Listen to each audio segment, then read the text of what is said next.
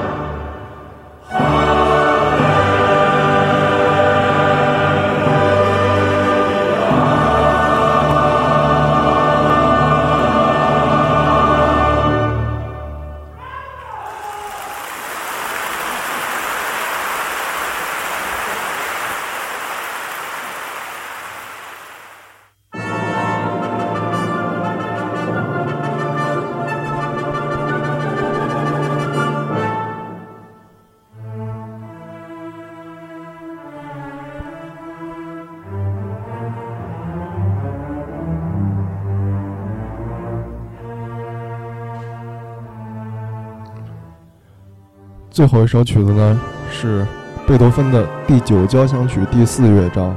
呃，最伟大的古典乐的巅峰。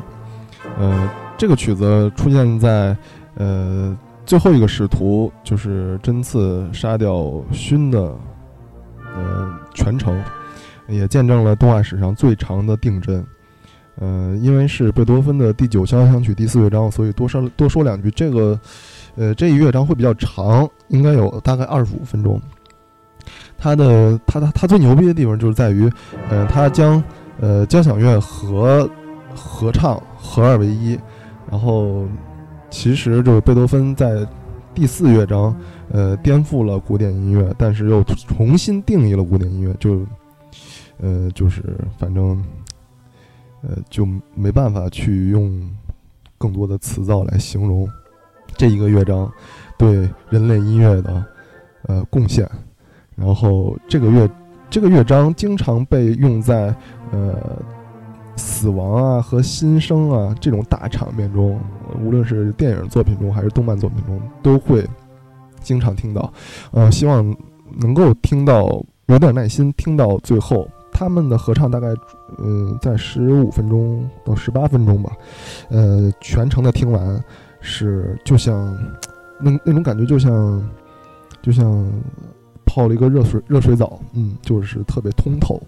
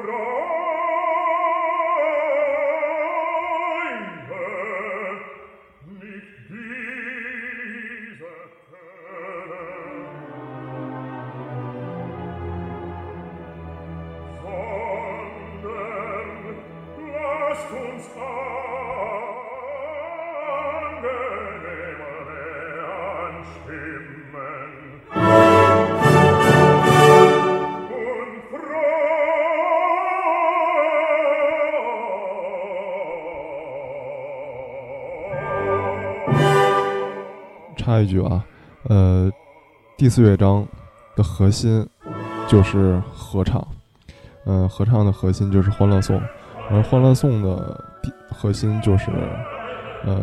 生命、永生、快乐，呃，赞颂，就是